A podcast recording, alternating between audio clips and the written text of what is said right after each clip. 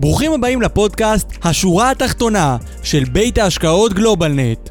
בכל שבוע נארח מומחים מעולם ההשקעות מישראל והעולם. נדון בנושאים שונים מעולם הכלכלה, ההשקעות והמוצרים הפיננסיים השונים, ונעניק לכם ערך רב ככל שניתן. מוזמנים להקשיב לנו בכל אפליקציות ההסכתים, או לעלות ללייב שלנו בכל יום שני בשעה חמש. כדי ליהנות מתכנים, ידע וערך בנושא השקעות ותכנון פיננסי, אתם מוזמנים לבקר באתר האינטרנט שלנו בכתובת globalnetin.com, בעמוד הפייסבוק שלנו GlobalNet Investment House ובערוץ היוטיוב של גלובלנט. שלום לכולם וברוכים הבאים לשורה התחתונה, וובינר ההשקעות של גלובלנט, הנושאים הבוערים בעולם הפיננסי.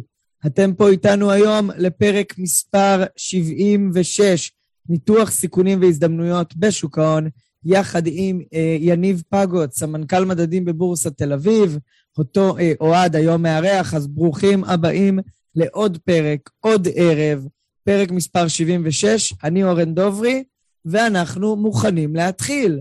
אה, אז יש לנו היום תוכנית מאוד מעניינת, יש את יניב באמת אה, כאן איתנו מבורסת תל אביב.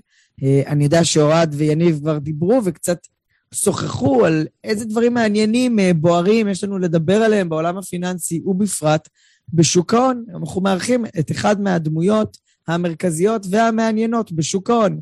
אז ברוכים הבאים. רגע לפני שנתחיל, חשוב לנו להדגיש ולציין כי אין בתוכן השיחה, בתוכן הפודקאסט, להוות תחליף לייעוץ או שיווק אה, פנסיוני או שיווק השקעות שמותאם לצרכי הלקוח והמשפחה. הוובינר הוא אינו ייעוץ מס או המלצה בנוגע לכדאיות השקעה במוצר אה, פנסיוני או פיננסי כזה או אחר. אין לראות את הוובינר כהזמנה או הצעה לביצוע פעולה.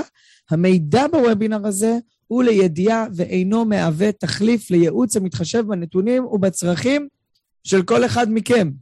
כל uh, משפחה, אדם שעושה שימוש במידע, עושה זאת על דעתו, ולכן אנחנו ממליצים לבוא, להיפגש איתנו, עם מתכננים פיננסיים, יועצי השקעות, uh, סוכנים, אנשי מקצוע, פמילי אופיסס, ושכל אחד ככה יוכל לקבל את העצה שלו בנוגע uh, למה הוא רוצה לעשות עם uh, הכספים והמשאבים שלו. אפשר גם לבדוק באינטרנט, כמו שאתם עושים עכשיו.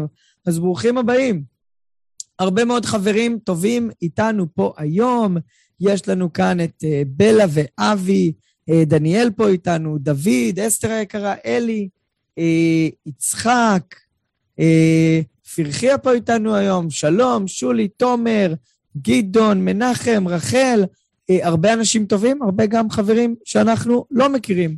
אז ברוכים הבאים למי שפה בפעם הראשונה, או למי שאיתנו פה כבר כמה וכמה פעמים. אנחנו אה, בוובינר שהוא במתכונת אונליין, שאתם רואים אותנו, אבל אנחנו לא רואים אתכם. אחרי זה אנחנו גם מוקלטים ומשודרים בכל אפליקציות ההסכתים, וגם אה, בפייסבוק וביוטיוב. בפייסבוק שלנו גלובלנט ישראל, אה, גלובלנט IL, אה, באינטרנט, או גלובלנט ישראל אה, בפייסבוק. עוד מעט אני אפרסם פה למטה. אז מי שצופה בנו ב live, כי אנחנו בלייב עכשיו, ובכל יום שני בשעה חמש, למטה יש צ'אט ו-Q&A, אתם יכולים להעיר הערות, לשאול שאלות, להגיב תגובות, ואנחנו כמובן שמחים לענות על הכל. Uh, טוב, אז נראה לי שהגיע הזמן להתחיל. אז uh, קודם כל, אוהד, אתה מוזמן לבוא ולעלות אלינו. ערב טוב, מה שלומכם? מה נשמע? מעולה, צהריים טובים, אוהד, מה איתך? מעולה, בסדר גמור, צהריים טובים לכולם. צהריים. לקראת ערב. צהריים, ערב, תלוי איך מסתכלים על זה. נכון. אני מקווה שאתה מוכן לעוד תוכנית, והיום מתארח אצלנו אני... אדם שכבר תקופה אנחנו אה, רוצים לארח, אה, אה, יניב אה, פגוט מהבורסה של תל אביב. שלום, שלום, יניב. אהלן, אחר הצהריים טובים. אה, כיף שקראתם לי, אני מקווה שאני לא נחזיר. תראה, שמעתי קצת אותך מדבר בעבר, אני בספק. אה, באמת אה, כיף גדול שאתה פה איתנו היום. אה, אני יודע שאתה ואוהד קצת הכנתם, נכון? התכוננתם לשיחה היום. שיחה קצרה. כן, אבל השוק זז, אז ככה שכל מה שאמרתי בשבוע שעבר לא, לא רלוונטי, אנחנו מתחילים מחדש. כן. שתדע שיש השוק, לנו... השוק, השוק רותח, מה זה זז? יש לנו כמה חבר'ה, תקשיב לזה יניב, אתה תגיד לי אם שמעת את זה בעבר, יש לנו כמה יועצים, אה, אנשי השקעות, שלא מוכנים להתראיין כל עוד השוק גבוה, כי הם לא רוצים להגיד שדברים רעים יקרו. אורי לי, אוקיי. אורן, איך שהשוק קורס, תקרא לי. אני יכול להגיד לך שכשהשוק הוא יכול קרס, לחכות הרבה זמן, אתה יודע. יכול- א', שהשוק קרס, שהשוק קרס, קרס לפני שנה, לא לפני הרבה זמן, במרץ שנה שעברה, אז uh, לא הרבה אנשים רצו לדבר. אז ככה שאני יכול להגיד לך שהשוק גבוה מפחדים לדבר, שהשוק נמוך, הפאניקה גבוהה, אנשים מפחדים לדבר. אז uh, תמיד נמצא uh, מי שמפחד לדבר, כי, uh, uh, ויהיה, uh, בסופו של יום, בסופו של יום, uh, החזאות זה עסק מורכב, מה שנקרא, אבל אין, צריך לדבר, צריך לדבר על השוק, אין מה לעשות. כן. טוב, אז העבודה אוהד, שלנו, בסופו של דבר. בשביל זה אנחנו הש- פה. השעה כן. הבאה שלכם, אה, תהנו. תהנו תודה. הצופים. טוב, תודה רבה אורן על הפתיחה, ושוב, יניב, תודה רבה שאתה אה, איתנו. אה, אתה, אתה יודע מה, מתחבר למה שאמרת בהתחלה, השוק טס, אה, נראה ששום דבר לא יכול לעצור אותו. המגמה מאוד מאוד מאוד חזקה, ועם זאת אנחנו פה כדי לדבר על ניתוח סיכונים, לא רק הזדמנויות. אז זה שגם השוק טס מהווה אה, עבורנו איום, אבל לא רק, אנחנו רואים עלייה מאוד מאוד מאוד משמעותית של ציפיות האינפלציה בכל העולם, והדבר הזה הוא אחד מהדברים שיכולים לקלקל את הח- את החגיגה שאנחנו חווים בשווקים. אז קודם כל, שאלה ראשונה, מה דעתך? האם באמת אנחנו רואים אה, האינפלציה לפחות שראינו בשנה האחרונה, ארה"ב מעל חמישה אחוזים, אירופה, אנגליה, חלק בשני אחוזים, שלושה אחוזים, גם בישראל מדברים בין אחוז וחצי לשני אחוזים, כלומר עלייה מאוד משמעותית ממה שהורגלנו עד עכשיו, והשאלה אם זה זמני או שזה איתנו להישאר. מה אתה אומר? קודם כל, אני חושב שנגעת בנקודה אולי אה, הכי משמעותית, נקרא לזה, בעולם, ה- אה, בניתוח הסיכונים, אה, ולא כל מיני כותרות תורניות שהסיכון כזה או סיכון אחר. בסוף היום אני חושב שהאתגר הכי גדול לשווקים הוא אינפלציה גבוהה, לא אינפלציה בכלל, אלא אינפלציה גבוהה. אה, כי בעצם אינפלציה גבוהה אה, תשפיע על מדיניות הבנקים המרכזיים ותגזור מה שנקרא תמחור מחדש של כל הנכסים. כי אה, אני חושב שעלייה ברמת האינפלציה לזמן קצר היא משהו שתתקבל בטולרנטיות על ידי הבנקים המרכזי, המרכזיים, עיין ערך מה שקורה בארצות הברית היום באירופה ובישראל, אבל once ציפיות האינפלציה הארוכות יעלו בצורה חדה ויתבססו במקומות שלא ראינו הרבה מאוד שנים, אז בנק מרכזי לא יוכל לשבת, מה שנקרא, אה, ולא להעלות את הריבית, כדי בעצם לטפל ב, אה, למעשה, נקרא לזה אובדן האמון של המשקיעים, ביכולת שלו לעגן את האינפלציה בסביבה שנוחה לו. עכשיו, אה, בוא הוויכוח ננסה הזה... שנייה ללכת לבסיס, כי רבים מהצופים שלנו הם משקיעים, לא כולם באמת מבינים עד הסוף מה ההבדל בין אה, האינפלציה שחווינו, מה שנקרא הזמנית, המקומית, לבין האינפלציה, הציפיות ארוכי הטווח, אז בואו בוא ננסה קצת להסביר. קודם כל, בשמחה. כן, מה- בשמחה. קצת בוא- על המונחים ומה המשמעות של הדברים לגבי תמחור הנכסים, כי גם זרקת את הנושא הזה. אז כן, בואו אז- ננסה להסביר. אז, אז קודם כל אני שמח שאתה כאילו לוקח אותי כאילו לבסיס, כי אם אני בורח אה, מה שנקרא למונחים שהם יותר מדי מקצועיים, קח אותי למעלה, בכל, למטה בכל הכוח. אז בגדול, מבחינת אה, אה, התפיסה, התפיסה בשווקים, הוויכוח נקרא לזה בשווקים, הוא האם באמת עליית המחירים שאנחנו רואים בשנה האחרונה, זה משהו חד פעמי כי יצאנו מקורונה ורצנו לקנות אה, דברים מהר וכתוצאה מזה גם היו המחירים- ירידות מחירים לפני, כן? כן, ואם האם. כתוצאה מזה שנתב"ג למשל נסגר, אז כתוצאה מזה קיבלנו עלייה במחירי המל- המלונות וה- וה- והחנויות העלו מחירים ואנחנו פיצינו את עצמנו וכל מיני נימוקים אה, או אירועים נקודתיים, שיבושים בשרשרת האספקה, ניקח למשל בארצות הברית, אה, אה, אנחנו מכירים כולם את הבעיות שיש בתעשיית הרכב, העובדה שאין רכבים כתוצאה מבעיה בשבבים ויש קושי, יש מחסור ברכבים. אז אנחנו ראינו דבר מדהים שבארצות הברית שמחירי הרכבים המשומשים עלו בעשרות אחוזים בתקופה הזו, הדבר הזה משפיע, אבל אומר הבנק המרכזי, הלו, כל מה שאמרת לי עד עכשיו, כולל עליית מחירי אנרגיה מאוד משמעותית, אה, כולל עליית מחירי הסחורות מאוד משמעותי, זה משהו נקודתי. אם מישהו זוכר, היה לנו יום אחד, שנה שעברה, שהנפט היה במינוס. כן. פגיעת האופציות. והיום אנחנו בשיא של שבע שנים, היום אנחנו, המסחר היום התחיל מעל 80 דולר חבית, הנפט אה, מאוד מאוד גבוה, הגז מאוד מאוד גבוה. אז בעצם הוויכוח הוא, האם אנחנו מקבלים פה איזשהו רעש נקודתי, אוקיי, קיבלנו שנה אחת אינפלציה, ובשנים הבאות נחזור חזרה לעולם הזה של אה, האינפלציה הנמוכה, כי בסופו של דבר, להזכיר לכם, שנים אה, לפני הקורונה, וגם קצת אחרי הקורונה, האינפלציה פה בעולם הייתה אפסית, והבעיה הייתה לאן נעלמה האינפלציה. ופתאום אנחנו מודאגים אה, מהאינפלציה שחוזרת.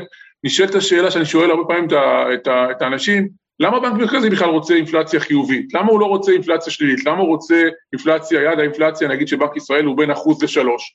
אנחנו כ- כציבור היינו רוצים אינפלציה שלילית, היינו רוצים אולי שהמחירים ירדו בשני אחוזים בשנה. וזו שאלה שהתשובה אה, אה, אליה היא לא אינטואיטיבית, כי אנשים אומרים, מה פתאום, למה בנק מרכזי בכלל רוצה אינפלציה שלילית? והתשובה היא מאוד פשוט, אה, חיובית, סליחה. חיובית. אה, חיובית, לא גבוהה. היעד הוא בין אחוז לשניים. ולמה הוא לא, הוא בין אחוז לשלוש בישראל, בעולם הוא שני אחוזים, אבל למה הוא לא שלילי? הלוא כולנו רוצים ירידות מחירים, והתשובה היא שאם אנחנו נחשוב שהמחירים הולכים לרדת, מה אנחנו נעשה? נגיד שיש לנו עכשיו לקנות רכב, עולה 100 אלף שקל, אנחנו חושבים שחודש הבא הוא יעלה 95, אנחנו נחכה חודש, ואם אנחנו נחשוב שימשיך לרדת, אנחנו נחכה עוד חודש, אנחנו נדחה את כל, כל תהליך הרכישה שלנו, את כל תהליך ההשקעות שלנו, ולכן המגמה של כל בנק מרכזי, אינפלציה קטנה חיובית. מה שאנחנו רואים כרגע זה עלייה משמעותית ב- ב- בסביבת האינפלציה, ציפיות האינפלציה, שאותם אנחנו מודדים משוק ההון, אומרות שלא רק האינפלציה בישראל השנה תהיה 2.5 אחוז, אלא שכל שנה, נגיד בעשר שנים הקרובות, נקבל אינפלציה של 2.5 אחוזים. זה ברשותך, הכוונה שאנחנו מודדים את האינפלציה משוק ההון זה בעצם המרווח אה, בין האג"חים הממשלתיים, השקליים והצמודים, אלה ציפיות האינפלציה למח"מים השונים, לטווחים השונים לפדיון של אגרות החוב. עכשיו הדבר הזה בעצם אומר לאנשים, ולא תמיד מפנימים את זה, שאם יש להם עכשיו אה, אה, מיליון שקל שיושב בפיקדון ולא מקבל שום דבר, שנה אחר כך המשמעות של אינפלציה של 2.5 אחוז, שהכסף הריאלי שלך נשחק ב-2.5 אחוזים. זו הסכנה, אחת מהסכנות, לא רע. אתה תראה את אותה שורה של מיליון שקל בחשבון, תגיד לא הפסקתי ולא הרווחתי, איזה יופי. אבל כשתבוא לקנות עם המיליון שקל האלה את הסל מוצרים שיכלת לשנה שעברה, תוכל לקנות אה, ב-2.5% פחות, זה בעצם המשמעות של כסף שבעצם לא שומר על ערכו הריאלי. עכשיו, ממה חוששים הבנקים המרכזיים? עד, עד, עד, עד לאחרונה הם חששו מאינפלציה שלילית. עכשיו הם חוששים מאינפלציה מאוד מאוד גבוהה, שבעצם תאלץ אותם לצאת מהבונקר הזה של ריבית אפס ולהעלות את הריבית. מה עושה הריבית? בעצם העלאת הריבית בעצם מייצרת אלטרנטיבה להשקעות. פה אני עונה על השאלה של מה הקשר לתמחור של הנכסים. ככל שהריבית תהיה יותר גבוהה, ככה ה, ה, ה, אה, נקרא לזה מכפיל הרווח שאנחנו נבקש במניות יהיה יותר נמוך. כי בעצם מה זה מכפיל רווח? אני פה בשיעור, גולש פה לשיעורי מימון כאלו ואחרים. מכפיל רווח זה בעצם במילה גסה אחד חלקי הרווח השנתי, זאת אומרת אם חברה עושה את הרווח, הרווח שנתי שלה הוא עשרה שקלים והשווי שוק שלה הוא מאה, מאה לחלק לעשר זה המכפיל, זה אה, מכפיל עשר, זה אומר אחד חלקי עשר, זה אומר אני אעשה על ההשקעה הזאת בהנחה והרווחים לא יקטנו ולא יגדלו עשרה אחוז בשנה. עכשיו אני אומר עשרה אחוז זה טוב או רע? זה תלוי מה הריבית האלטרנטיבית. אם הריבית האלטרנטיבית היא אפס, עשרה אחוז זה פנטסטי. אם הריבית האלטרנטיבית היא חמש, אז יש לי פער בין המניות לבין האג"חים של חמש, אז פתאום המשוואה משתנה, אני לא אסכים לקבל את, האס, את המכפיל עשר שהסכמתי קודם, אני ארצה מכפיל שמונה או שבע או שש, שיפצה אותי על העלאת הריבית. עכשיו, מי רגיש במיוחד לעליית... צריך גם להזכיר שהצורה שבה אנחנו מתמחרים שווי של חברה הוא ביחס לריבית. אנחנו מאבנים את תזרימי המזומנים להיום כדי לקבל את אה, שווי החברה ואת זה אנחנו עושים בריבית אה, ריבית הסיכון שהחברה תצליח או לא תצליח לעשות את התזרים שאנחנו צופים שהיא תעשה וכל זה ביחס כמובן לריבית הכללית במשק. ככל שהריבית עולה גם ריבית ההיוון הזו עולה ומכאן באופן אוטומטי מחיר החברות יורד ופה אני, אני, אנחנו חוזרים חזרה, נקרא לזה לאקטואליה, אנחנו רצים בין שיעורי מימון לאקטואליה ונגיד את הדבר הבא. אנחנו רואים שבתקופה האחרונה מניות הטכנולוגיה מתפקדות פחות טוב מאשר אה, מניות אה, נגיד הבנק. אומר לעצמך, אבל למה, מה קרה פה בא, באירוע הזה? הסיבה היא בדיוק מה שנאמר פה אה, קודם. אה, מניות הטכנולוגיה, הרווחים שלהם הם בדרך כלל יגיעו בשלב יחסית מאוחר בעתיד. זאת אומרת, הן מפתחות טכנולוגיה, הן הרבה פעמים מרוויחות או מעט או מפסידות כסף, והן אמורות להרוויח כסף בעוד מספר שנים.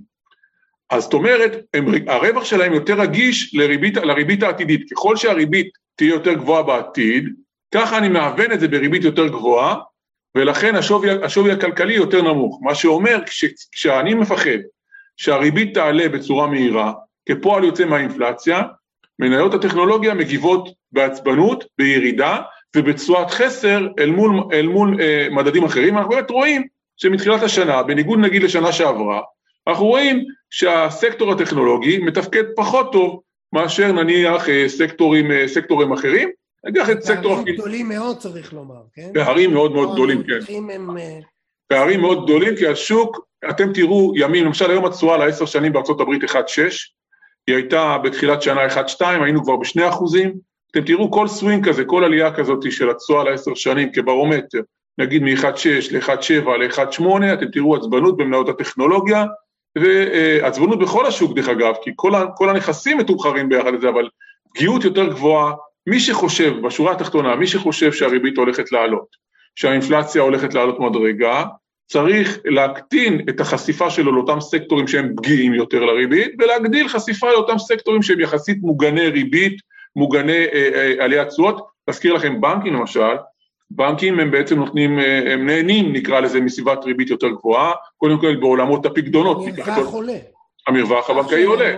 העסק הזה ששכחנו לסגור פיקדון, כשהריבית אפס, אתה בא לבנק, הוא, אין, לו, אין לו שפיל פה, אבל כשהריבית אחוז, שניים, פתאום הבנקאי יכול להשאיר לעצמו מרווח יותר גבוה, חוץ מזה שהעסק של הבנקאות הוא לקחת כסף בקצר ולהלוות בארוך. זאת אומרת, אם יש שיפוע לעקום ויש ציפיות להעלאת ריבית, אז אה, הריבית לשנה היא יותר נמוכה, ואני נהנה מהשיפוע של העקום. זאת אומרת, בנקים הם בפוזיציה יותר טובה לעליית ריבית שבאה כתוצאה, גם צריך לראות, אתה יודע, זה כמו חום בגוף, ממה הוא מגיע. כן. אז עליית ריבית שמגיעה כתוצאה מהתחממות כלכלית, כלומר מפעילות כלכלית יותר מואצת, מהתאוששות כלכלית, מצמיחה, לא עליית ריבית שמגיעה כתוצאה מבעיות אחרות, אלא עלייה, אם אנחנו בתרחיש של התאוששות כלכלית גלובלית, שמביאה לעלייה בסביבת האינפלציה, גם מצד הביקושים, לא רק מצד ההיצע, כי חלק גדול מהצרות שלנו... מקטין את סיכוני האשראי ומגדיל את הרווח. חד משמעי, ואז בשורה התחתונה של האירוע הזה, המערכת הפיננסית ממוצבת בצורה יותר טובה, ואנחנו רואים באמת את המדד של הבנקים בישראל, כמעט 40 אחוז מתחילת שנה, אין מדדים כאלו בעולם, זאת אומרת, בכלל מדדי הבורסה. מדדי הבורסה. בכל המדדים הסקטוריאליים, בכל נכון. העולם אנחנו רואים את אותה התנהגות. אנחנו רואים את ה... התנהגות גלובלית... אה, חד משמעי, חד, חד משמעי אנחנו רואים את ה... זה נקרא בשפה, בשפה המקצועית, נקרא לזה סקטור uh, רוטיישן, כלומר את המעבר בין הסקטורים, את הרוטציה הסקטוריאלית. דיברנו על זה בוובינר שבוע שעבר, עלה פה בועז ברק, יש לו את אחת מהקרנות uh, המעניינות ביותר שיש בתחום הסקטור רוטיישן, שדרך אגב, אתה כסמנכ"ל מדדים בבורסה הישראלית, זה בדיוק המודל שלו, בעצם בוחר את המדדים, לא רק בישראל, בכל העולם, ובכל רגע נתון הוא, הוא משקיע ב-40 מדדים, על פי השיטה הזו של סקטור רוטיישן, 40 מדדים שרלוונטיים אה, למצב אה, כפי שהמודל אה, כן, חוזה אז, אותו, וזה גם אז, משתנה לאורך כמובן התקופה. אז זה אתגר לא, אתגר לא, לא, לא, בסופו של דבר זה, הלא, בהשקעות, ההחלטה הכי חשובה זה הלוקציה. זה פעם ראשונה, זה, זה, once אתה, צוד, אה, אתה צודק באלוקציה, אז גם אם טעית בניירות בודדים בצורה כזו או אחרת, התוצאה שלך עדיין תהיה טובה. אבל אם דפקת את האלוקציה במילים גסות, אז אתה, גם אם תהיה צלף לא רע במניות, התוצאה שלך תהיה גרועה, כי מה יקרה? תשב בפחות מדי אקוויטי, כי פחדת מהשוק, כמה אנשים קמו מה... הלו, את הסיפור הזה של בועה, מחיר גבוה, אנחנו שומעים כבר שנה לפחות בתוך התהליך הזה. כמה אנשים קמו מהשוק והפסידו את ה-20% של ה-S&P? עוד לפני הקורונה, כן? עוד לפני הקורונה, אבל אני אומר, בתחילת השנה כבר אני שומע חדשות לבקרים, עוד פעם, ואנחנו מסתכלים מה עשו, מה עשו המדדים, מה עשה ה-S&P מתחילת שנה? 15-16 אחוז. מה עשה בתל אביב? אותו דבר, 20-18 אחוז, יותר טוב מה-S&P.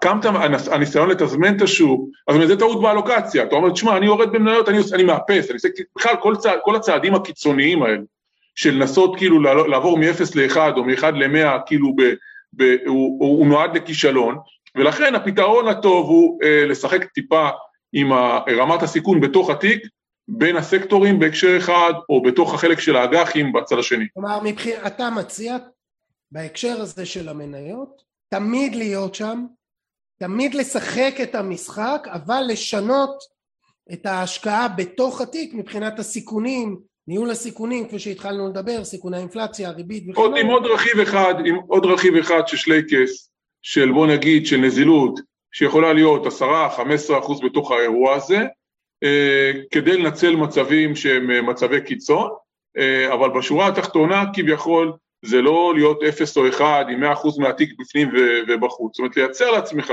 כמובן תחת הפרופיל סיכון שמתאים לך בתור משקיע, תשאל את עצמך שאלות מאוד בסיסיות, אם השוק, אם, אם השוק יורד 20 אחוז ואני רואה את, השוק, את, את התיק שלי ירד ב-20 אחוז, איך אני אגיב? אני אעשה, אני אמכור את התיק שלי, אני מסוגל לסבול, אף אחד לא אוהב להפסיד כסף, וחבר'ה אני גם פגשתי את האנשים, בוא נגיד, מעשירי ישראל, אף אחד, גם הם שיש להם הרבה כסף, אף אחד לא אוהב להפסיד כסף. אבל בסוף היום זה עניין... עוד יותר. כן, אז זה, זה פונקציה של הטולרנטיות לסיכון, אני חושב שהיתרון, ב, או אחד ה... בשנים האחרונות, תמיד אומרים פעם זה יהיה אחרת, אבל המשברים הם אלימים ומהירים אבל, שזה אה, חלק מה, מהניסיון שלנו בשנים האחרונות, כלומר השוק יכול לרדת חזק, אבל לתקן יחסית מהר, ולכן היכולת שלך להגיב לזה באמצעות... מהר מאוד ביחס אה, להיסטוריה, כלומר, אנחנו מכירים בהיסטוריה משברים שלקח שנים להתאושש, ודווקא במשברים האחרונים, תוך שנה או תוך מספר חודשים אה, בודדים, כבר חזרנו לגמרי אחרי הנפילה. נכון, ואני חושב שעוד פעם, בסופו של דבר אנחנו נמצאים היום, נגיד, ניקח תחזית בנק ישראל, לצמיחה של 7% השנה בישראל, שנה הבאה מעל 4%, גם בעולם תחזיות הצמיחה מאוד מאוד אופטימיות. לכן קל מאוד להיכנס למאניה דיפרסיה ולראות רק את הסיכונים, ויש המון המון סיכונים, אפשר להגיד סין ואפשר להגיד אה, נפט מה יעשה עכשיו, כל יום נתון אני יכול, כמות הפוביות שאפשר לייצר היא אינסופית, גם פה יש לנו איראן על הגדר ויש לנו אה, מיליון, מיליון סיכונים, בשורה התחתונה, לפחות כשמסתכלים במראה האחורית, כי לגבי קדימה אה, אה, אנחנו אה, מוגבלים, אבל במראה האחורית אנחנו רואים שהשקעה בשוק ההון לאורך שנים, בלי שאתה קיצוני מדי, עושה יופי של תוצאות, תסתכלו על הקופות גמל שלכם, תסתכלו על, על, על הקרנות השתלמות שלכם, תסתכלו על הקרן פנסיה שלכם, התשואות שלהם לאורך שנים פנטסטיות. זה לא אומר שמה שהיה הוא שיהיה, אבל זה אומר שמי שמכר את הקופה שלו, מי שיצא, מי שעשה הוא כנראה עשה פחות טוב, יש את הקוסמים האלה שאומרים אני יודע לצאת ולהיכנס, הכל טוב ויפה, אני לא מכיר אה, את הקוסמים האלו, רוב האנשים הם לא קוסמים, ולכן אה, התפיסה שלי, לפחות הניסיון האישי שלי אומר, תגדיר את רמת הסיכון, תשמור לך טיפה נזילות לאירועי קיצון, ו, אה, ותדע לספוג את הימים הפחות טובים, כי מימוש בהחלט יכול לבוא, זאת אומרת, זה לא משהו, זה חלק משוק הון, ששוק יורד, שוק עולה, זה דברים שקורים. אוקיי, עכשיו שאלה, דיברנו הרבה על החלק המנייתי, בכל זאת בואו נדבר קצת על החלק הסולידי. האירוע הזה של אה, אינפלציה, במידה ובאמת לטווח ארוך אנחנו רואים אותה בטח היסטורית שלא היה, כמעט עשור אחורה לא הייתה אינפלציה ועכשיו אנחנו אה, באמת פתאום נראה לאורך זמן את הציפיות אה, מתיישרות על אינפלציה לאורך זמן, איך זה משפיע בחלק הסולידי? גם בתחום האג"חים וגם אם אפשר, אם יש לך מה לומר על תחום הנדל"ן. קודם כל, הציפיות אינפלציה, כמו שאמרנו קודם, אני מדבר על ישראל כרגע, אה, כי פה אנחנו יושבים, הם בסדר גודל של 2.5% לשנה. זה ציפיות אינפלציה שהיו כמעט באפס. גבוה מאוד היסטורי. כן, היו כמעט אפס לפני, צריך לזכור שאנחנו אחרי מהלך מאוד משמעותי של עלייה בציפיות האינפלציה, אני חוזר, זה ציפיות אינפלציה לא לשנה קרובה, אלא לכל שנה, נגיד בעשר שנים הקרובות. אה, זאת אומרת, כשאנחנו קונים איגרת חוב צמודה למדד, אנחנו כבר משלמים במחיר את ה, אה, כל מה שיהיה מעל ה-2.5 אחוז, זאת תהיה הפתעה לטובה מבחינתנו כמחזיקי איגרות חוב צמודות, אבל אם, אם האינפלציה בפועל תהיה יותר נמוכה, אז אז קנינו נכס ביוקר, שילמנו ציפיות אינפלציה יקרות. הבורסה זה המקום היחיד שאתה יכול לקנות בעצם, או כמעט היחיד שאתה יכול לקנות פתרון, הגנה בפני אינפלציה. אני חושב שתיק האגרות חוב צריך להכיל אגרות חוב צמודות מדד ברכיב משמעותי, אבל לא הייתי מבצע אלוקציה קיצונית מדי, בגלל, כמו שאמרתי, שאני, אלא אם כן מישהו חושב פה ש, שהאינפלציה באמת, עוד פעם, והחוכמה יכולה להיות, אם מישהו חושב שהאינפלציה תהיה פה 4-5 בשנה, אז ברור שהוא צריך אלוקציה, הטיה גדולה מאוד להפיק הצמוד. ולנו יש... אני אגיד שגם המניות עצמם זה הגנה אינפלציונית, כי אם באמת זה בעקבות הגדלת פעילות כלכלית, אז זה יבוא לידי ביטוי גם בערך החברות.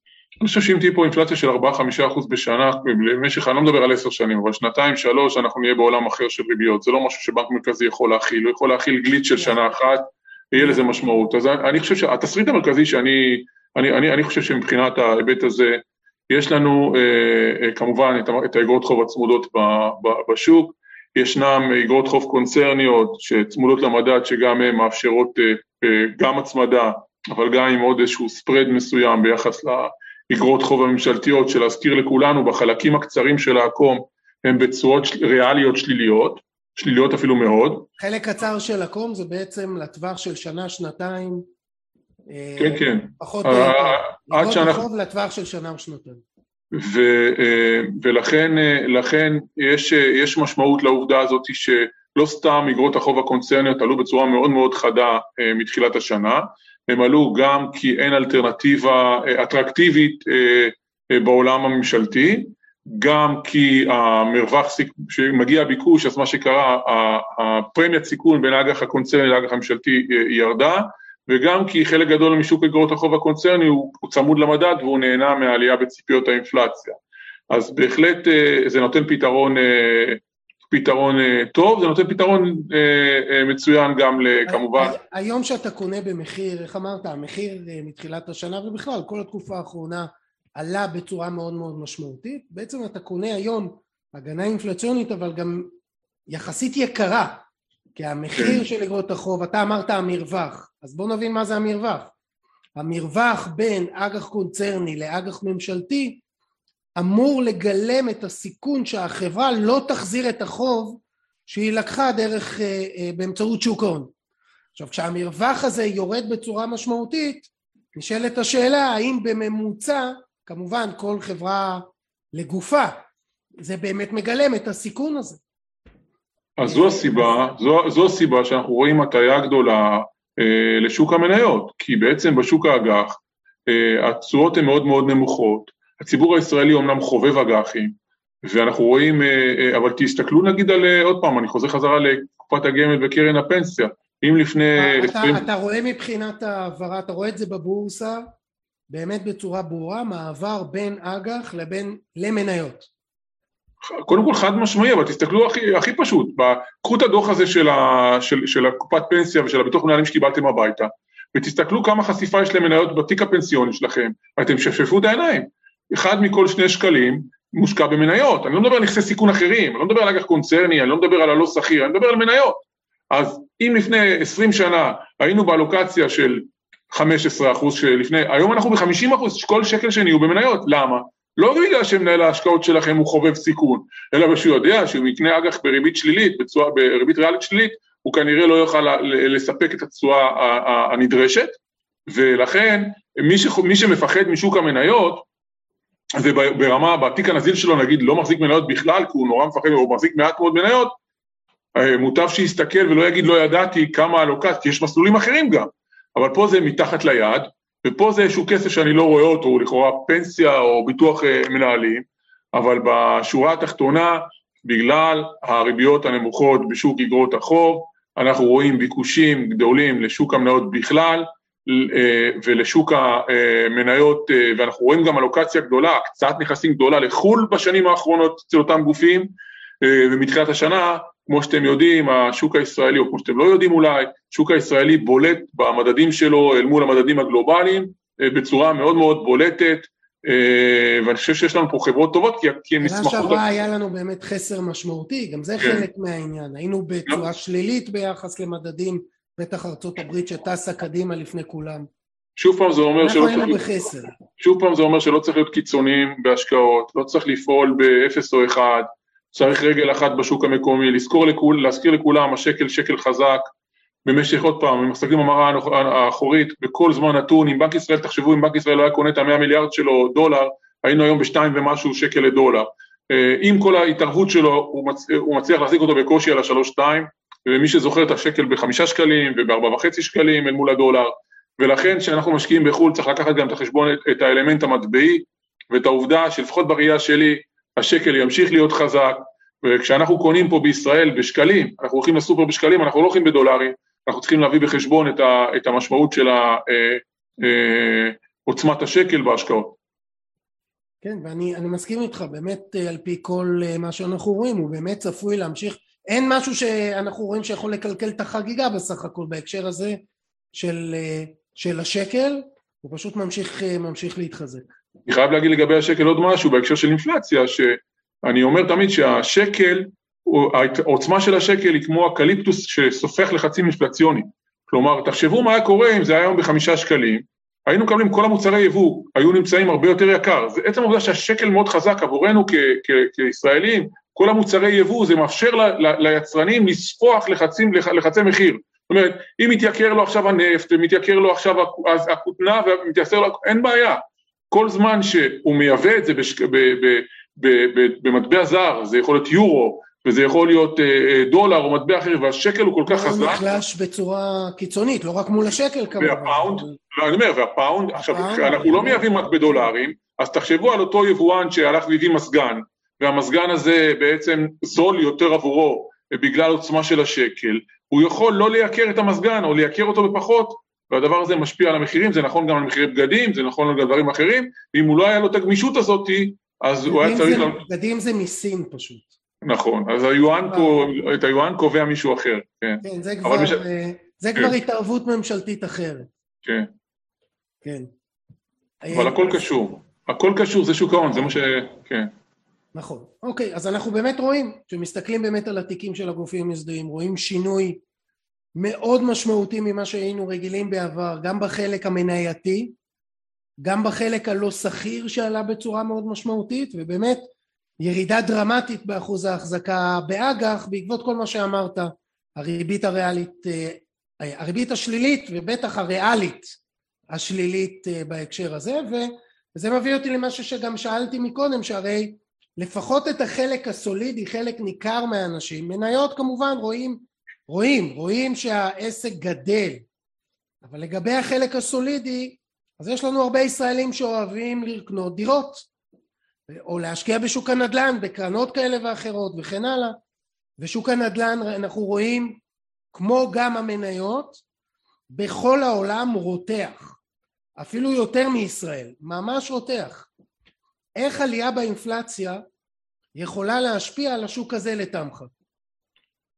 אוקיי, אם אני אשכח את השאלה שלך כשאחרי נגמור לענות את התשובה, תזכיר לי את השאלה שוב, אבל אני רוצה להגיד כמה דברים. אחד, אני לא בטוח שמי שנמצא פה על השיחה יודע כמה מדד, לא נדל"ן, די, מדד בנייה של תל אביב עלה מתחילת השנה. אה, ואני אה, לא אשלח אתכם עכשיו לבדוק את זה באתרים הכלכליים, אני אעשה לכם את החיים קלים, הוא עלה 30 אחוז מתחילת שנה בערך, ועלה כמעט 70 אחוז, 65 אחוז בשנה האחרונה, אה, וזה מבטא את מה שנאמר פה קודם, בעצם אנשים מחפשים אפיקי השקעה, קונים דירות, ומי נהנה? אותם 30-40 חברות בבורסת תל אביב, בהקשר הזה זה החברות הכי גדולות במשק שבעצם בונות עבורכם את הדירה. והיתרון, שאתה קונה מדד אה, אה, אה, בנייה, אתה בעצם מפזר בין 30-40 חברות, בין הפריפריה לבין המרכז, בין יזם א' ליזם ב', ואתה גם שותף שלו ברווח היזמי, אתה לא לקוח שלו. עכשיו, לא כולם יכולים לקנות דירה ב-60 אלף שקל למטר או ב-50 אלף שקל למטר בתל אביב, אה, ולכן אה, האפשרות להשקיע בסקטור הבנייה באמצעות מדדי בורסה היא יופי של, של, של אפשרות שלמעשה חלק גדול מהציבור לא מכיר את זה. המדד הזה בתחילת שנה היה 150 מיליון שקל בלבד נכסים, שזה קופה קטנה במונחים של אה, היקף נכסי הציבור, והיום הוא 600 מיליון שקל ויש לו פוטנציאל הרבה יותר גדול. לגבי הקשר הישיר... ההערה היא במקומה, וזה, וזה מאוד נכון, ובכל זאת מעבר לחלק המנייתי, כי באמת את החלק המנייתי, וגם דיברנו על נושא הסקטורים, על איך לבחור נכון, ואתה אמרת שכשאנחנו בונים את התיק, ה-asset allocation זה הדבר המהותי, ולכן ב-asset allocation כל אחד על פי רמת הסיכון שהוא יכול לשאת בתיק הנכסים, הוא מפצל את, ה... את תיק הנכסים בני כל האפיקים השונים, ולכן החלק המנייתי עלה, ממשיך לעלות גם במדדים אה, שאתה מציין, והחלק הסולידי בעיקר הלא שכיר גם הוא עולה על פני הנושא של, של האג"ח. אז שוב בהקשר הזה מעבר כמובן לעניין של המניות ומדד אה, הבנייה אה, היום גם דרך אגב לא חייבים לקנות דירה כדי להיחשף לשוק הדיור אתה גם יכול להיכנס לקרנות השקעה כאלה ואחרות אה, חלקם גדולות מאוד מהעולם שמאפשרות לי חשיפה למגוון רחב בפיזור רחב, מה שמאפשר לי אה, להיחשף לסקטור הזה. ולכן, ומכיוון שהישראלים מאוד מאוד מאוד אוהבים את הסקטור הזה, אה, שוב אני מזכיר בנושא של האינפלציה, איך לדעתך עלייה באינפלציה, במידה והיא באמת ברת קיימא ולאורך זמן, יכולה להשפיע פה בסקטור הזה? טוב, היא יכולה להיות, במובנים מסוימים היא יכולה להיות דרמטית, כי בסופו של דבר אם אנחנו, גם כשאומרים נדל"ן זה אה, מילה מאוד מאוד רחבה, שמכילה בתוכה גם נדל"ן מניב, גם נדל"ן למגורים, גם לוג... מרכזים לוגיסטיים, אז קצת קשה לדבר על נדל"ן כמה שנקרא בעירייה אחת. אבל אם נסתכל על נדל"ן מניב, אם נסתכל על נדל"ן מניב, בסופו של דבר, אה, נדל"ן מניב זה, יש לו, אה, הוא כשמו כן הוא מניב. ישנה איזושהי תשואה מסוימת שהוא, אה, שהנכס מביא, מניב בשנה, אם זה 4% או 5% או 6%. ואתה, כשאתה מודד את האטרקטיביות של, ה, של, אותה, של הנכס, אתה בודק את הפער בין התשואה שהנכס מניב לעלות המימון. ואם, אה, ועלות המימון היא נגזרת של אה, סביבת האינפלציה. זאת אומרת שאם מחר בבוקר האינפלציה תהיה גבוהה כמו שאתה מתאר לאורך זמן, הריבית, עלות המימון תגדל בצורה משמעותית והפער בין עלות המימון לבין התשואה של הנכס תקטן והדבר הזה בהחלט יכול להוות מכה לשווי הנכס שנגזר בעצם מהאירוע הזה. כי עוד פעם, אני לא אכנס פה לשיעור מימון מורכב, אבל בגדול נדל"ן זה עסק מאוד ממונף. כל קניון שאתם רואים, או כל אירוע שאתם, אה, אה, נדל"ני שאתם מכירים, יש בו לפחות 70-80 אחוז, לפעמים 60-70 אחוז, אה, בוא נגיד בשמרנים ביותר יש 50 אחוז מימון, אה, ומה שזה אומר... שמרני, מה שאתה אומר, לישראל זה שמרני. כשאנחנו מסתכלים בחו"ל, לא בכל העולם, באירופה, באנגליה, זה מאוד מאוד מאוד מאוד גבוה. מבחינתם כן. המינוף הממוצע הוא 30-40 אחוז. כן, קודם כל תמיד צריך לראות קודם כל איך הם סופרים את המינוף, אבל כשאני אומר, כי אנחנו מסתכלים על מה שאנחנו מכירים בשוק הישראלי, אתה, כשאתה לוקח 50 אחוז מינוף, ואתה קונה את הנכס, ואם, ואם היום עלות המימון היא מאוד מאוד נמוכה, דיברנו קודם על שוק אגרות החוב, אתה מתממן באחוז שתיים, ואתה משקיע בנכס שנותן שישה אחוזים, אתה מחזיר את השתיים ומקבל עוד את ה-50 אחוז, את הארבעה עודפת, אתה מגיע לעשרה, 11 אחוז תשואה להון, שזה פנטסטי. אבל ברגע שאתה אה, מגיע למצב עולם, שבו אה, עלות המימון גדלה, אז בעצם היכולת שלך לעשות תשואות קטנה וזה משתקף במחיר הנכס. כלומר לעולם, עכשיו יבואו ויגידו חלק מהאנשים, נכון, חלק מהחוזים אבל הם צמודים למדד ואנחנו נוכל להגן על עצמנו באמצעות חוזה השכירות, אבל בסופו של דבר העלות המימון היא, מכיוון שהנכסים נכסים ממונפים, תשפיע בצורה אה, ניכרת על תמחור הנכס ודי להסתכל בעבר, אתה יודע מה, תקחו אפילו את ה... את ה... לפני הקורונה, להזכיר לכם, הריבית בארצות הברית עלתה בצורה משמעותית, הגענו לשלושה אחוזים שם. תסתכלו, כשהריבית עלתה, מה זה עשה, איך תפקדו אותם, אותם, אותם נכסים. בישראל יש נכסים פשוט שיש קצת שמרנות בתמחור הנכסים המניבים, שמאים והשמאויות. יש גם עניין של ביקוש והיצע, זה לא, לא רק עניין נכון, של... לא, זה גם לא, זה גם יש פה, זה, המשתנים האלו מגיבים בפיגור. זאת אומרת, בטח בשוק, בנכסים הלא שכירים שאתה מדבר עליהם, זה לא, אתה לא רואה את זה מחר בבוקר בנכסים ובשמאויות. הסייקל יותר ארוך, זה לוקח כן, פשוט יותר אבל זמן. אבל בסוף הכלכלה פוגשת, זה נכון שהבורסה, והבורסה זה מגיב מהר ובצורה אלימה, אבל בסוף השני, שני, אם, אם האירוע הוא אירוע אמיתי, שני האירועים האלו מתכנסים, כלומר גם הלא שכיר יורד וגם השכיר יורד לאותו מקום שמבטא את הדבר הזה שנקרא אינפלציה יותר גבוהה מהותית, ריבית יותר גבוהה, ריבית יש אלטרנטיבה גם לנכס המניב. מה אתה מציע לי עכשיו דירה בתל אביב בשלושה אחוזי תשואה, כשאני מקבל עכשיו באג"ח הממשלתי שלושה אחוז חסר סיכון, ואין לי פה סוחר שאני צריך אה, לאייש. לכן יש קשר ישיר. יגיד, יגיד, אתה יודע, המשקיע הישראלי הממוצע, כן, אבל אתה לא סופר לי את אה, רווחי ההון שאני עושה בדירה. כן, כן. אנחנו, אוקיי, אז זה נכון, אני לא סופר, לא סופר אבל ככל, גם ככל ש... תחשוב שהריבית על המשכנתאות תהיה יותר גבוהה מהעלות אה, של השכר דירה, אז אני כבר מתחיל בדפיציט לשנה לשלם, אה, תחשוב, כולנו, כל, כל מי שעושה עכשיו מחשבון משכנתה על הדירה, נגיד לו קונה את הדירה במינוף, הוא צריך, הוא, הוא צריך להניח מה יהיה הפריים, אם הוא לוקח את זה בריבית משתנה, או לחלופין הוא צריך להניח מה תהיה האינפלציה, כדי אם הוא לוקח אה, בריבית בצמוד למדד.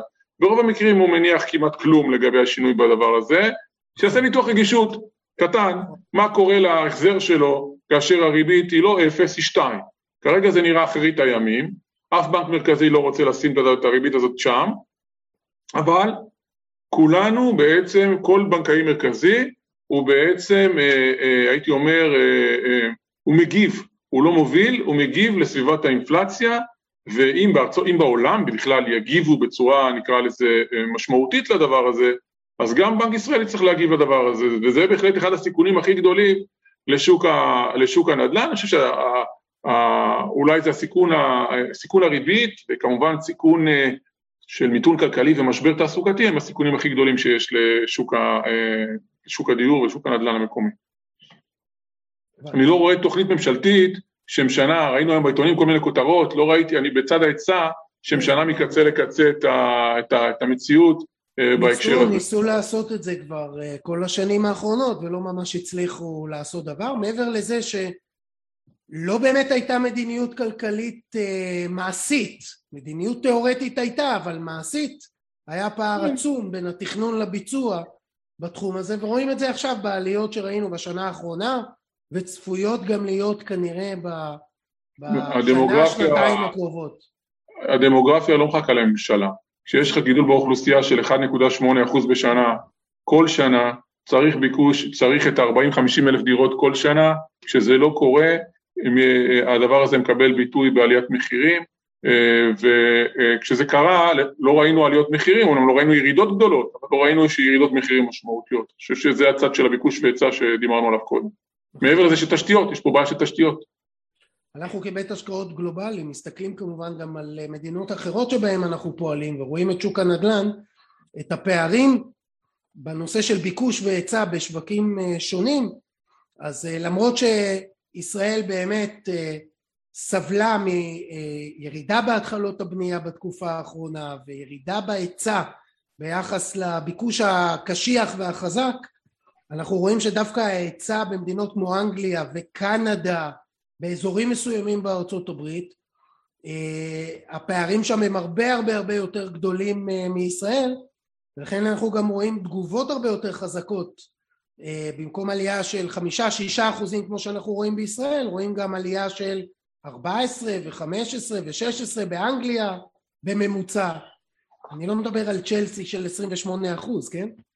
קנדה חצתה עשרים ואחוז עליות בממוצע וחלק מהאזורים בארצות הברית למרות שהרגישות והתנודתיות בארצות הברית היא מאוד מאוד uh, uh, גדולה בהקשר הזה של הנדל"ן. אז גם אפשר קצת להסתכל החוצה בהקשר הזה של נדל"ן ולא רק פנימה כי פה התשואות השוטפות כפי שאתה אמרת אפרופו דירה בתל אביב שנותנת לי שתיים וחצי שלושה אחוזים בסוף זה משפיע סליחה, בעולם שיש בו אינפלציה.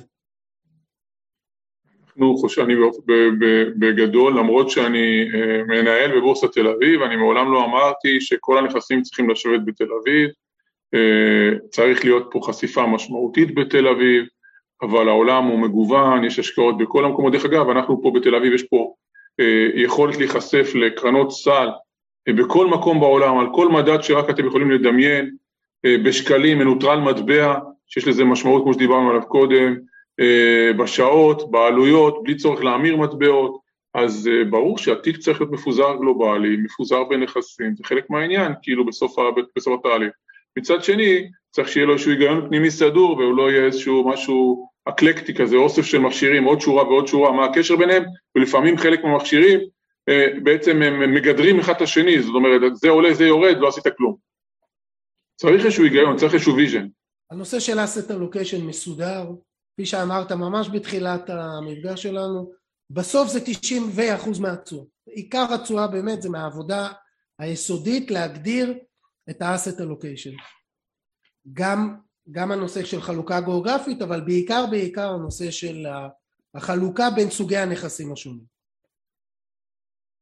נכון. אז עכשיו קודם כל אנחנו נשמח אם יש עוד אה, שאלות, אני לא רואה כל כך, בואו נראה.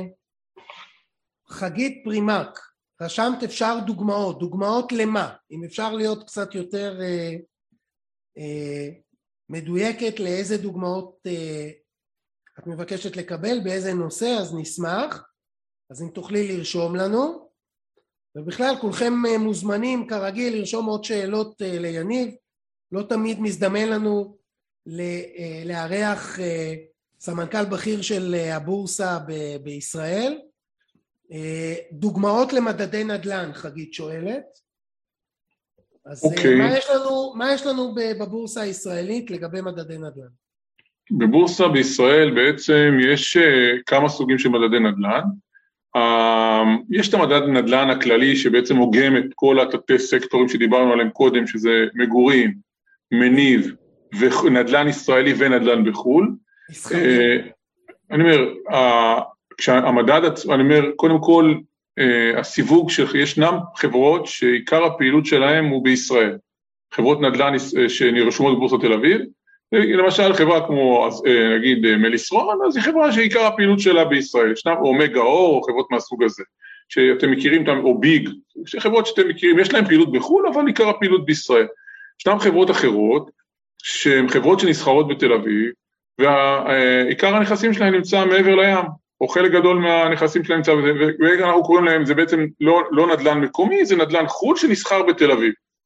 אז יש לנו אכסניה לאותם אה, מניות נדל"ן מניב מקומי, יש לנו אכסניה לנדל"ן מניב, מדד לנדל"ן מניב חו"ל, יש לנו מדד אה, אה, אה, תל אביב בנייה, שדיברתי עליו קודם ארוכות בהקשר הזה, ובעצם אה, אלו המדדי מניות אה, אה, ישראלים, בארצות הברית, אה, ויש לנו בתל אביב, כמו שאמרתי, תעודות קרנות סל, קרנות סל, שמשקיעות במדדי נדל"ן בארצות הברית, ובאירופה ובמקומות אחרים, מגוון מאוד רחב של מדדים שאפשר לקנות אותם הכל בבורסת תל אביב, בשקלים, או אה, אם רוצים את החשיפה המטבעית אז בחשיפה מטבעית, אה, ובהחלט אה, יש פה מגוון של אפשרויות להשקיע בשוק הנדל"ן דרך השוק השכיר בתל אביב. אוקיי, okay, יש פה בעצם את אותה שאלה דוד ודן שואלים, למרות שלא מדובר בבורסה, שזה אה, עיקר התפקיד שלך היום, מה דעתך על השקעות אלטרנטיביות לא נזילות בחו"ל? עוד פעם, זה כמו מה דעתך על סוכר. אה, כמה סוכר? אה, אם אנחנו ניקח כוס קפה עם כפית סוכר אחד זה אחלה, שתיים גם זה סבבה, שש כפיות סוכר זה כבר הרבה, אתה יכול לקבל סכרת, אז בגדול, אז קודם כל זה העניין של המינון. הדבר השני זה היצרן, זאת אומרת, עם מי אתה הולך? יש גופים יוצא דופן, טובים, עם יכולות. אם יש לך יכולת לנתח את הפרפורמנס של, של המוצרים, אם יש לך יכולת להבין מי המנהלים ומה הצוותים, אמיתי, לא מצגות יפות עם אה, זה, אלא להבין, או מישהו עבורך עושה את היכולת ניתוח הזאתי, אז מצבך יותר טוב, כי כמות המוצרים היא אינסופית. מה שאנחנו עושים, עושים דיו דיליג'נס, ארוך, כן, כמות המוצרים היא אינסופית, אני בתור אחד שהייתי חבר ועדת השקעות בגופים, וזה זה, זה מקצוע. לנתח את, ה, לנתח את המוצרים האלו זה מקצוע, תזכרו שתמיד uh, מגיעים אנשים uh, עם חליפות, uh, שמספרים סיפורים מאוד מאוד יפים, יש מאחוריהם גופים מאוד גדולים, ונורא קשה לברור את המוץ מן התבן. בניגוד לחברה ציבורית שיש דוחות באינטרנט, במאיה, מי שמכיר אצלנו את המאיה והטייס יכול לראות את כל הדוחות הכספיים, הכל שקוף, הכל ברור, פה אתה פועל בשקיפות הרבה יותר נמוכה, ולכן אתה צריך... אני לא בטוח שכולם מכירים מה זה המאיה, אז אם תוכל לתת... אז זה מאוד חשוב, מאוד חשוב. אני חושב שזה מאוד חשוב. כן, מאוד חשוב. קודם כל יש אפליקציה, אתם יכולים להוריד בחנות של, של, בטלפון, של, של טייס, שבעצם, של, שבעצם אפליקציה של בורסה תל אביב, ששם אתם יכולים בלחיצת כפתור על הטלפון לראות את כל הדוחות הכספיים, לראות קצת על המדדים, לראות קצת תנועות בולטות, אנחנו גם נשפר את האפליקציה הזאת בצורה, להשוות עמלות דרך אגב בישראל בין ברוקרים, יש לנו, יש לנו אה, אפשרות להשוות אה, עמלות, אה, אה, פשוט לראות כמה אתם משלמים, אתם משלמים ביוקר, אני יכול להגיד לכם שאתם מסתכלים על השוואת עמלות האלו, זה, זה כבר שווה את כל השיחה, אתם פשוט תמצאו דרך להוזיל את העלויות שלכם בצורה דרמטית. זה באפליקציה. איך קוראים לאפליקציה שוב? האפליקציה, אני חושב, או שקוראים לה אה, בורסת תל אביב, תעשו בורסת תל אביב, באינטרנט זה TASE, זה Tel Aviv Stock Exchange, אבל האפליקציה הזאת היא אחלה אפליקציה. א', אפשר להיכנס... בחנות אפליקציות פשוט תרשמו, תרשמו הבורסה... הבורסה לניירות ערך. הבורסה לניירות ערך, אפילו תל אביב, כן. זה בדיוק, ואתם תראו את הסימבול שיושב מאחוריי, אתם תראו את זה שם. אז האפליקציה הזאת יש לה גם סוכן חכם שאתם יכולים להגדיר שם סוכן שאומר לכם איזה חברות מעניינות אתכם וזה שולח לכם למייל אה, הודעות לגבי ה, אה, אה, הדברים שקרו באותו מדד, באותה חברה, באותו דברים מהסוג הזה, כלומר להיות, אתם גם יכולים להצטרף לרשימת, אין לי פה, בדרך כלל שאני מגיע, שאנחנו מארחים, יש לנו אה, QR קוד במצגות, שבו אתם יכולים להצטרף לרשימת התפוצה של הבורסה לתוכן מקצועי שאנחנו נותנים לה, אה, יש לנו רשימת תפוצה מאוד גדולה, עם תוכן אה, מאוד מאוד רלוונטי למשקיעים, מסקירה שבועית ועד, אה, ועד עדכון מדדים, מדדי הבורסה, אה, מה צפוי לקרות בעדכון מדדים, אז מי שטיפה, מה שנקרא... שזו הרצאה בפני עצמה. נכון. נושא של עדכון מדדים. נכון, אז יש פה המון המון מידע, גם חברות חדשות, איזה חברות יש היום, אנחנו בפרוספריטי, בבורסה תל אביב, יש לנו כמעט אחת מכל חמש חברות בורסה תל אביב, היא חברה חדשה. יש 100 חברות חדשות, אנשים לא מספיקים להכיר את החברות האלו, אפילו היועצים בבנקים לא מכירים, כי כמות מאוד מאוד גדולה של חברות, לפחות בבסיס, מה כל חברה עושה, מעניין אותי, לא מעניין אותי, להתעדכן על הדברים האלו, לשמור, אה, להיות, אה, אה, אז גם הדבר הזה נמצא בתוך הסקירות שלנו, אז אפשר להירשם אליהם, וכמובן הדוחות הכספיים, החברות, האירועים, התוצאות, חשוב מאוד, ולהשוות מחירים, זה בנושא הזה של ה... איתן, אה, אנחנו לא זוכרים את השם של האפליקציה, אנחנו שוב חוזרים, כנסו לחנות הזה, אם זה אפל או אה, גוגל, פשוט תרשמו הבורסה לניירות, בעברית, הבורסה לניירות ערך תל אביב, אתם אה, צפויים לראות בחיפוש את הסימן הזה, את הלוגו של הבורסה, וזו האפליקציה, זו האפליקציה. הנה, אני עשיתי עכשיו את החיפוש הזה עבורכם, נגיד באפל, בדבר הזה, אז התוצאה הראשונה, אז זה התוצאה השנייה, כאילו, בחנות של אפל, כתוב הבורסה לניירות ערך. מעולה, אז זה, זה החיפוש. כן. זה החיפוש, אז זה, זה לגבי זה. Uh, עכשיו עוד כמה שאלות. Uh, דיברת מקודם על נושא של הסקטורים, אז uh, חגית כבר, uh, אוקיי, תכלס, מבחינתה איזה אפיקים וסקטורים לדעתך יפרחו בשנת 22? אני רק מזכיר, חגית, עוד לא סיימנו את שנת 21. כן, אז אבל, אבל בסדר, אבל בסדר, כן. יאללה. לא, בשנה העברית החדשה, עכשיו התחלנו שנה עברית חדשה, כן, אז כן. בשנה העברית החדשה. קודם כל, אני, עוד פעם, למזלי, בניגוד ל, ל, לעבר, אני כבר לא מתפרנס מחזרות לגבי העתיד. לא הבאת אני... את כדור הבדולח היום. לא, לא, בעבר הייתי, הייתי מגיע אותו לעבודה כי הייתי חייב, הייתי, הייתי חייב להתפרנס ממנו, ועל זה שילמו לי, אבל uh, uh, בשור, בשורה uh, התחתונה, אני חושב ש... דעתך, אתה יודע, לא, לא כבעל לא, לא, מה, שאמרתי, כל מה שאמרתי פה על דעתי, להגיד לכם שאני ידעתי שסקטור האנרגיה יעלה ב-50% השנה, לא היה לי מושג ירוק שהדבר הזה הולך לקרות. Uh, בתוך האירוע הזה אני חושב ש, שתחום המגורים ממשיך להיות מעניין, אני חושב ש... Uh, ודרך אגב, uh, סקטורים ומדדים לא עובדים קלנדרית. זאת אומרת, הם לא יודעים שהתחלפה שנה, הם רצים עם המקרו שלהם, אז המקרו שלהם, המקרו שלהם, המקרו תומך, המקרו תומך, המקרו ממשיך לתמוך, המקרו ממשיך לתמוך בפיננסים, כל זמן שאין איזשהו אה, אה, גל חמישי וגל שישי, הפיננסים ממשיך להיות בסדר. רק צריך לקחת בחשבון שאם ובמידה כן פתאום יהיה מימוש כזה או אחר, סקטור הפיננסים נוהג לרדת יותר מסקטורים אחרים, ב... טוב זה גם תלוי למה יש את המימוש, אבל באופן ממוצע הוא קצת יורד יותר, אז צריך סבלנות.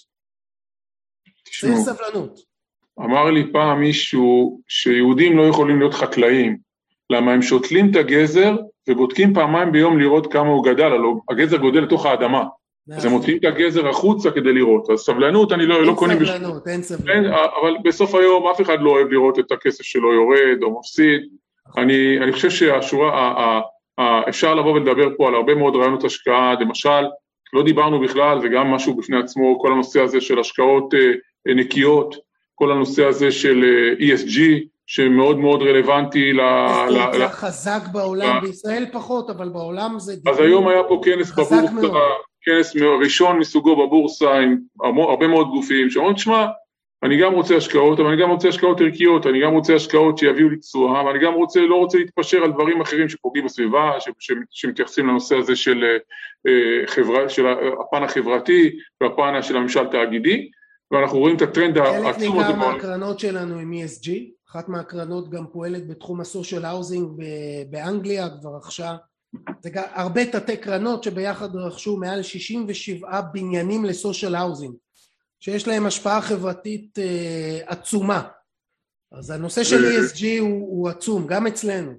וגם הנושא של E לבד, כלומר כל ההשפעה של carbon emission, הפליטות פחמן, ההשפעה, מה אנחנו עושים כדור הארץ, נזקי טבע, כל הנושא הזה הוא נושא אה, מהותי, כן. ואנחנו מאותגרים היום בגלל עליית מחירי הגז והנפט אה, בהקשר הזה, אבל אני חושב שזו שיחה בפני עצמה, ו...